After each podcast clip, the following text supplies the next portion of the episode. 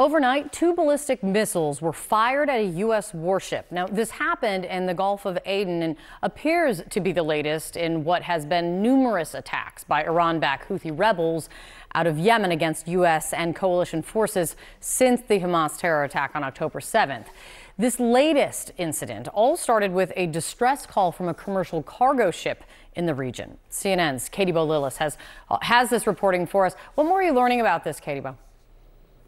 Kate, yeah, let's walk through the uh, the sequence of events here. On Sunday, a commercial tanker containing phosphoric acid with some apparent links to an Israeli-owned company sent out this distress call uh, saying that it was under attack while it was operating in the Gulf of Aden.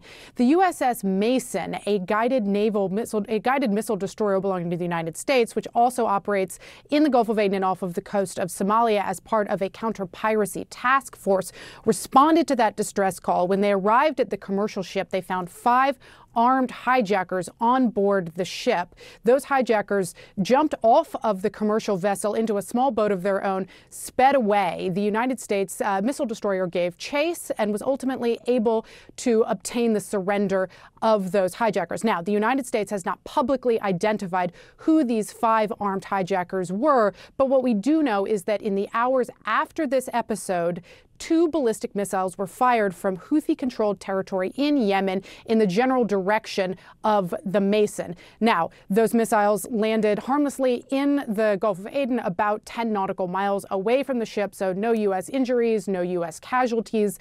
But for American officials, this is sort of yet another concerning signal that Houthi militants in Yemen may seek to escalate the conflict currently going on in Gaza in between Israel and Hamas. Absolutely. Katie Bo, great reporting. Thank you, as always. John? All right, with us now, retired Army Major General James Spider Marks, C N N military analyst and head of geopolitical strategy at Academy Securities. And Spider, let's just take a look at what just happened in the Gulf of Aden with this, you know, this freight ship there, an attempted hijacking. The U S jumps in to help, and then missiles fired from the Houthis in Yemen. This a sideshow, Spider, or is this the type of thing we could see more in the coming days?